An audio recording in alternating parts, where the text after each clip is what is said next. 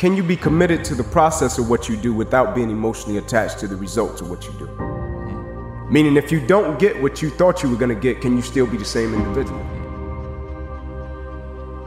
Expectation for appreciation, mm. right? Like the expectations that we have to do whatever it is that we wanna do, switch it to like it's almost the mindset of I don't have to, I get to, right? Approach everything with a level of gratitude.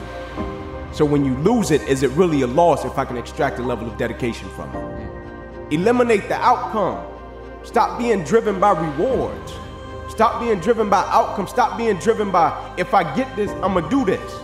Just work. And if you don't get what you thought you were gonna get, show up and still go to work. Because along the process, what's more important, what you acquire or who you become? But most importantly, man, approach it and eliminate the outcome, right? Just go for it, work, go to work.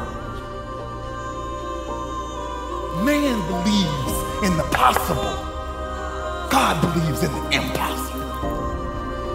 But then there's another side of pain that's called effort, it's called glory. It's called if you can find a way to push through pain, there's something greater on the other side of it. And, and, and, and if you never tap into it, it's because the first time you felt it, you backed off. The greatest pain of my life is the reason I'm standing here today. A lot of us don't know of a whole nother world that exists. It's on the other side of suffering.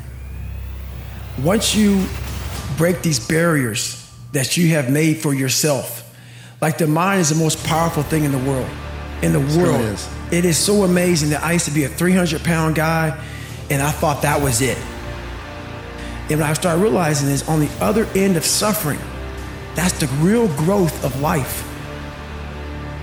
Th- th- There's no limits. You know, don't let the world ever put limits on you. You can do anything you want to do.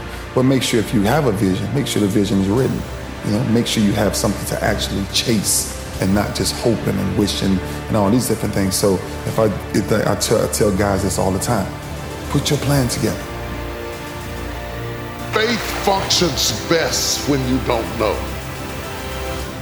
So God often puts us in positions where we don't know to destabilize us from think, relying too much on what we know. So the more unstable your life becomes, the more you have to go inside yourself to stabilize yourself. You're strong enough to withstand instability. Your greatest pain, it ain't even about you. It's about a greater purpose. That if you can find a way to push through, that if you can find a way to not make it about you,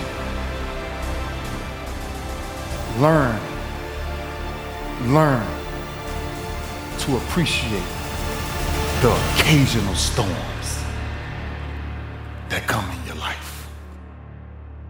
Just learn to appreciate how small they are, the occasional storms that come every day. And then that's the ingredient of how you really deal with pain, figuring that out.